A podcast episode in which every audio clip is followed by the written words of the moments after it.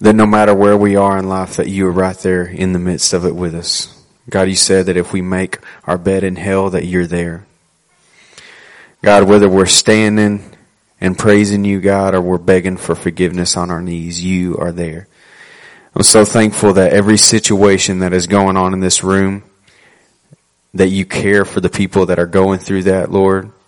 That there's nothing that can't be forgiven. There's nothing that can't be restored. There's nothing that can't be overcome. God, that you have the power to do that. Lord, and I'm so thankful that you give us your word as a guide and that you will give us the answers that we need if we'll seek them out. Lord, I thank you for each and every person that's sitting here because they want to hear from you. God, I pray that you would just give us a humble and moldable heart, Lord. You said if your people will humble themselves and pray that you will hear our prayer and heal our land. God, I know that there's some land here that needs to be restored and there's some, some wounds that need to be healed. And I, God, God, I pray that you would just move on behalf of what Jesus has done for us. God, for the lost people that are sitting in this room, Lord, I pray that you would just show them their need for you. God, that you, you would just make them sick of the chaos that they're living in and God, that you would bring them to a place where they see how good you are and how much you love them and what you've done to save their soul. And I pray that that would happen this morning. In Jesus' name I pray. Amen.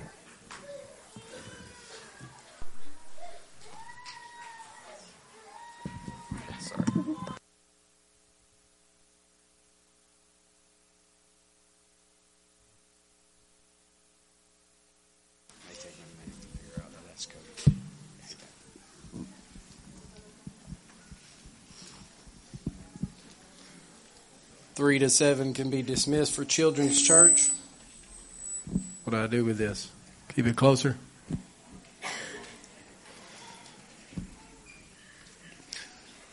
The rest of you, if you would, open with me to Philippians chapter 2.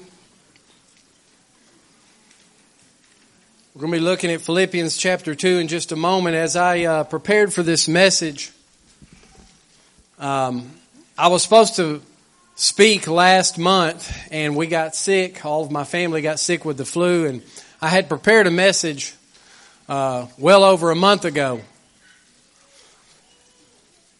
And as it became my time to preach this month, I reverted back to that same message that I had prepared for because I didn't get a chance to preach it. I got comfortable with it. I had studied it for over a month.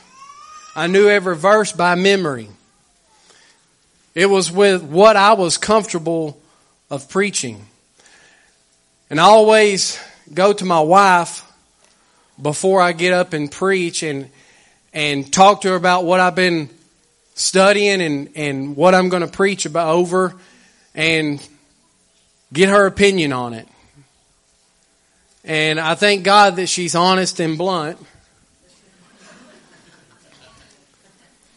Even though it's not what I want to hear sometimes. But as I spoke to her about the message I had written down, I could see that her mind was drifting. And I was having a hard time even explaining to her what I had studied. The words wouldn't come. Nothing made sense. And as I continued in this, I just broke down. I started crying. Because you see, I have no formal education. I was homeschooled after the eighth grade. I started working. By the time I was 15, I was working full time. I was dyslexic, ADD. I have not been to seminary. When I did go to some classes like that, I sat in the back and I didn't understand anything that they were talking about. So I want you to understand that it's very hard for me to follow men of God who, who are very eloquent in speech. And they know the scripture. And one of my favorite scriptures to quote is in 2 Timothy chapter 2 verse 15 and it says, to study to show thyself approved unto God worker who needs not to be ashamed, rightly dividing the word of truth. Now, I'm guilty of studying to show myself approved, but not to God.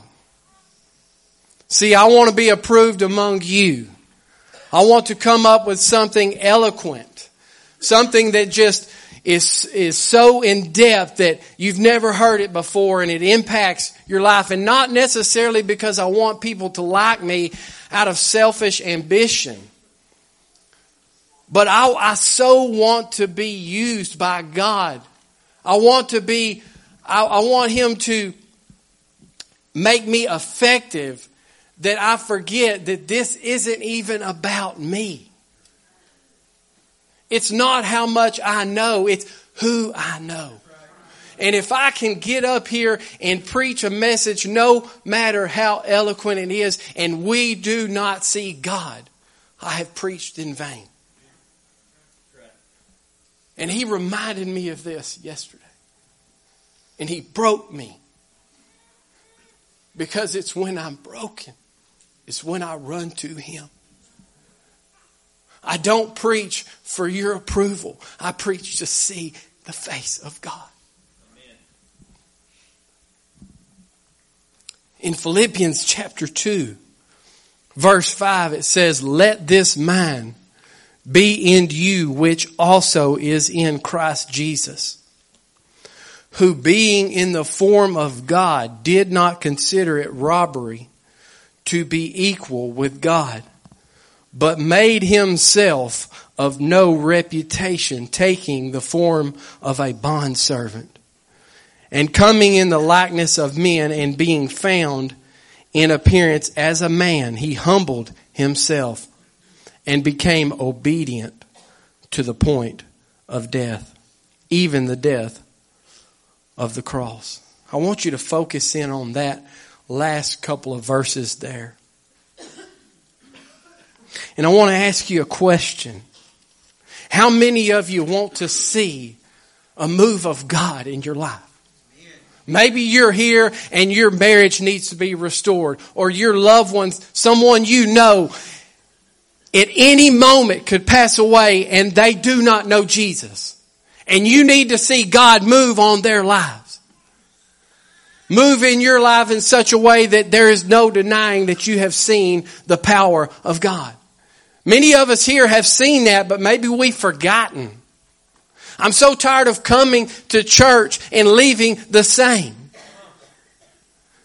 Where, where is the, where is the men and women of God who will come up here and pray and say, I will not leave until I see God move? We wonder why we don't see God move because we come here and we limit the time that we have. See, we all have a point. We want to see God move, but we are only willing to go so far to get there. The scripture says that Jesus' point was the point of death. There was no point for him. What is your point? Many of us, we want to be closer to God. We want to have a more intimate prayer life. So we wake up 10 minutes earlier before we have to go to work and we pray and we limit our time while as we're watching the clock. Well, I gotta go now. Instead of saying there and sitting there and say, Lord, I will not leave until I hear from you. Many of us, we want to see healing in our lives. Healing over addictions, physical healings, whatever it may be. Spiritual warfare in our lives. We want God to move in such a way that it draws us so close to Him that we know that we are in the presence of the Lord.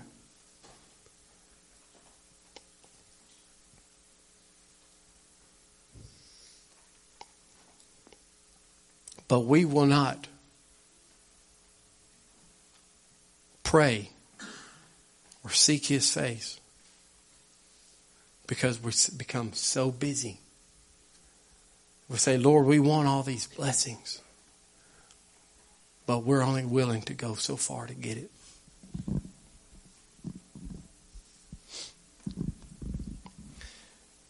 You know, on this passage of Scripture, I think about Jesus before the cross as he went to the Garden of Gethsemane. I was reading that passage this week and it says that Jesus, his life, his body was in agony. The things of this that was coming against him, what he was about to have to do, had he was in agony and he was sweating drops of blood. I mean, I, I think about me as, as in my life of having all hell come against me and I say, Lord, I don't want to get up there and preach. And when I do, when I try to make that stand, it seems all hell continues to come against you more and more and more.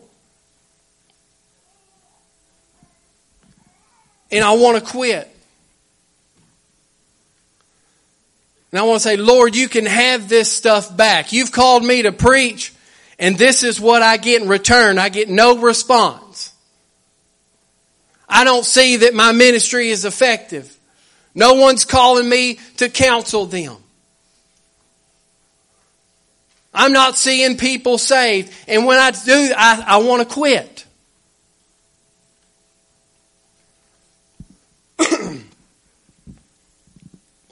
but I'm reminded of these passages of Scripture when Jesus said the night before he was to be crucified for all mankind.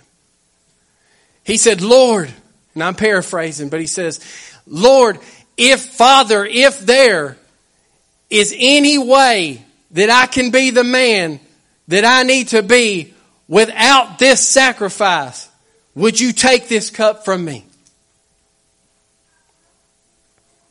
The Father quickly reminded him, there is no other way. See, I want you to think about that for a moment. What if Jesus would have had a point that he was willing to go and then stop, like many of us in our spiritual walks? Many of us in our lives, we're willing to go to church for an hour, but then that's all we're willing to give up. We're not willing to go beyond. Jesus would have been a good man. Jesus would have been a great teacher. We would probably have a few books of his writings that we could go and study. Jesus would have been known as a miracle worker, maybe even a healer. But without the death of the cross, he would not have been my Savior. If he was willing to only go that far, none of the other things he had done would have mattered to me now. See, in Hebrews it says, without the shedding of blood, there is no remission of sins. Without the death of the cross, we would have no hope. With about, without Jesus going above and beyond, we would have no hope. When I want to quit, when I prepare for these messages, and I struggle and struggle with trying to get something together and make it sound great. And I say, Lord, I don't want this. I don't understand anything I'm reading. Nothing makes sense. I don't want to go up there and look foolish. So Lord, if there's any way I can be the man of God you have called me to be without this, would you take it? And I'm quickly reminded through my children. In many ways, when we're riding in the car the other day, and one of my children's friends says, Hey, have y'all seen this movie? And the look on my children's face in shock, and they said, We don't watch them kind of movies. Jesus wouldn't approve of that. And they take a stand for God's word. Or when another one asks them and says, I want to be a football player and I want to be a doctor and I want to do this when I grow up. What do you want to be? And my son says, I want to be a preacher. Like my daddy. When my children are out playing and I hear them and I go and I look and they're standing on the tailgate of my truck and my daughter's singing to the Lord to the top of her lungs. And after she gets through singing, she gets down and my son gets up and I realize they're playing church. And he says, praise him. He is worth. And I'm quickly reminded I cannot be that man without making the sacrifices and going beyond the quit. See, it takes sacrifice to see a move of God. Many of us here, if I ask you who wants to see God move today, would raise their hand.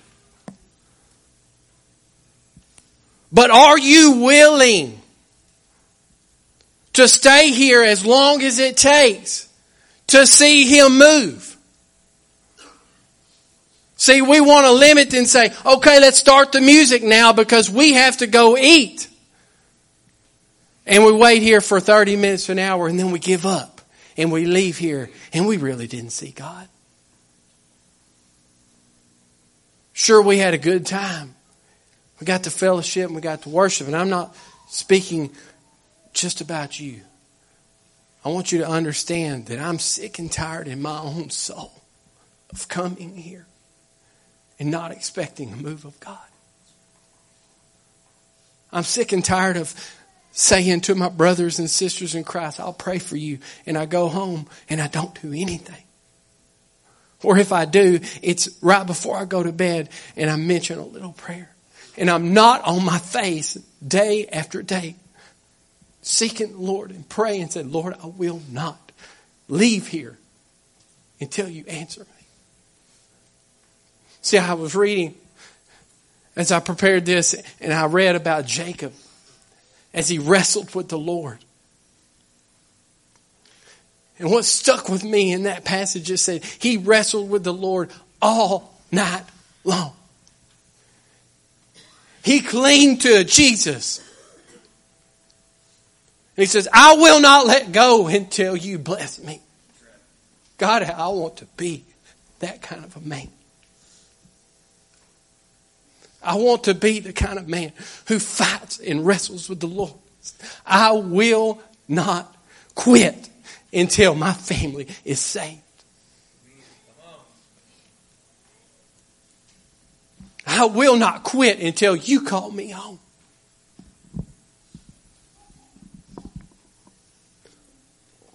You know, that night, Jacob wrestled with the Lord. The Lord changed his name to Israel, and that means he contends with God. Are we men and women who truly contends with God, seeks his face, clings to him? We wonder why our marriages are falling apart and our churches are falling apart and we're not being effective. Because we come in here over routine and we make things so we we we're doing things out of our own wills. We try to make things happen instead of waiting here until God truly moves.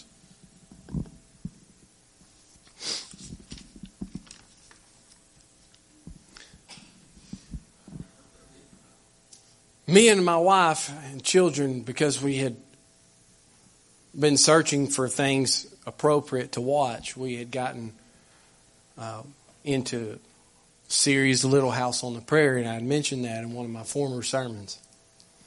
But we've now gone through all of the seasons. And one of the last episodes I watched, I want you to take this however you're going to take it because it is just a TV show. Maybe there's some doctrinal things in there that's not correct, so be it.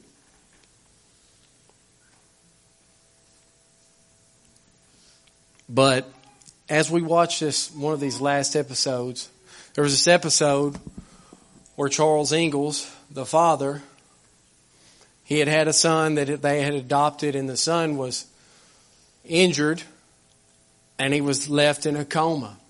He was completely paralyzed. He couldn't walk, talk, do anything. They'd taken him to all the doctors.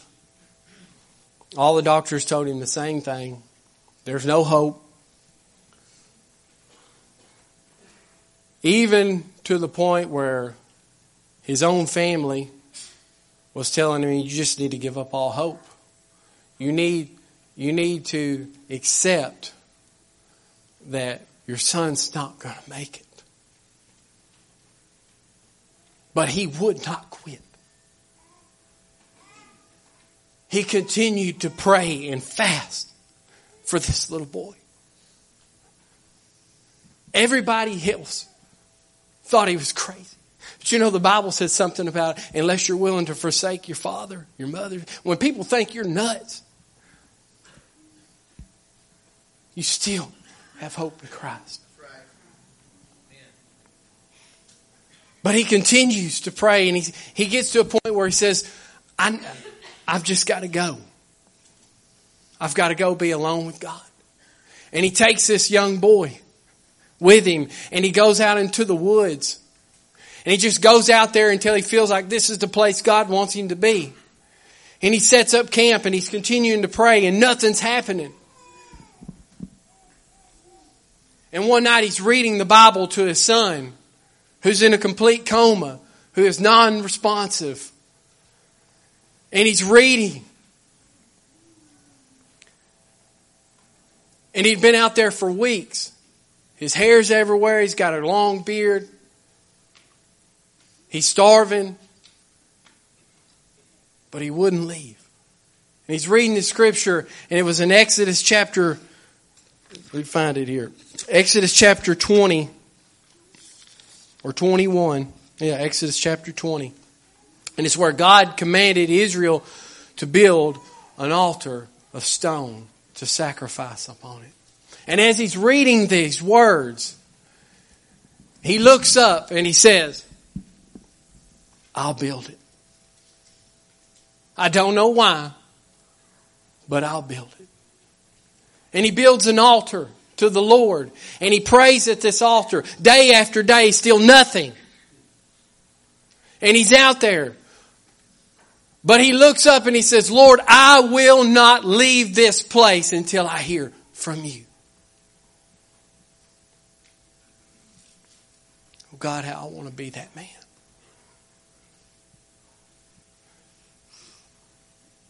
God comes and God heals that boy in that show. But the important thing about it was, is that before that, he says, if God doesn't, will you lose your faith? He says, no. But I won't leave here until I hear from God. And that stuck, maybe not make sense to you, but that stuck with me because I have a boy. And I'm sick and tired of praying, God heal him, but not even believing that he will.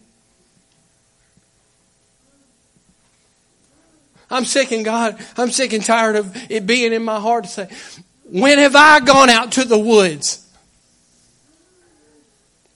Am I willing to go that far?